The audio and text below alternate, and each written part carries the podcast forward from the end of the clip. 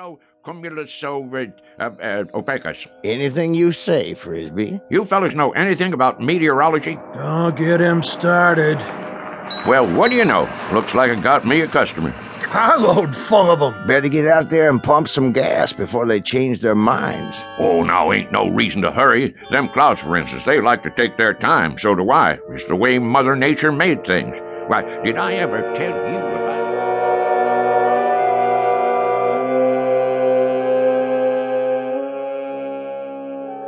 The slow moving gentleman with the sizable mouth is Mr. Frisbee, proprietor of Frisbee's General Store, the local version of Gimbel's and Macy's. He has all of the drive of a broken camshaft and the aggressive vinegar of a corpse. As you've no doubt gathered by now, his stock in trade is the tall tale, the outrageous falsehood, the bending of truth up to and beyond the breaking point. What he doesn't know is that the visitors in the car out front are a very special breed, destined to change his life beyond anything even his fertile imagination could manufacture and embroider. The place is Pitchfield Flats. The time is the present, or thereabouts. And Mr. Frisbee is on the first leg of a rather fanciful journey into a place we call the Twilight Zone.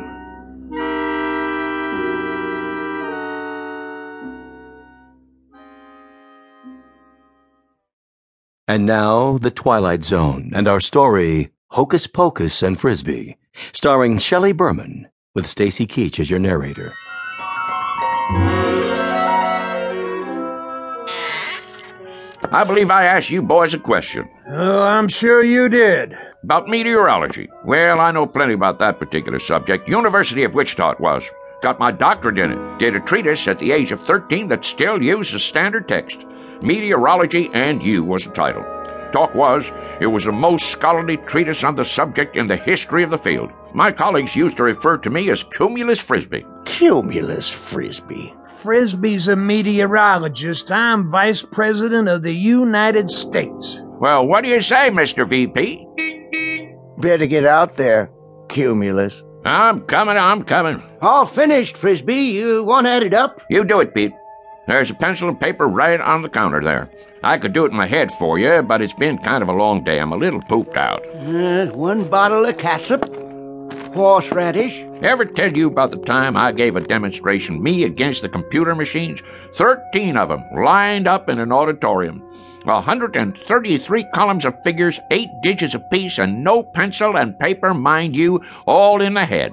Well, sir, people came from miles around. What happened, Frisbee? I thought no one would ever ask. Four of the machines broke down from overwork. Not you, of course. Two come up with incorrect answers, and I beat 'em all by 21 seconds. Ha ha. That does it for me. I simply can't take no more, Frisbee. I gotta tell you. Can't take what? I wouldn't mind if you was a bright liar. I mean, if there was some logic to it, but dadgum, the way you tell it, well, you'd have to be a hundred different people living in two hundred different places in twelve different periods of American history. Hallelujah and amen. Shucks. What are they in such an all fired hurry for? Time to do some work, Frisbee. You got customers. Yeah, you just said a dirty word. Only thing that works in Frisbee's whole body is his mouth. All right, all right. Keep your breeches on.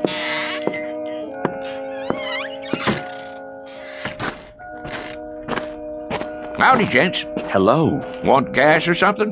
Gas. Oh, oh, yes. Sorry you had to wait. Not at all. You know, if you gotta be someplace in a hurry, you could have pumped it yourself. We could. Didn't you hear me yelling? Oh, we heard you. Definitely. We're not too familiar with this kind of car. No. Say how many of you was in there? Four of us.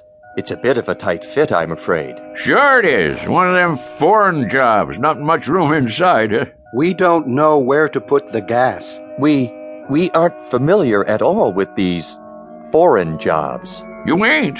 Well, this is your lucky day, 'cause I am. A matter of fact, I'm the one responsible for 'em.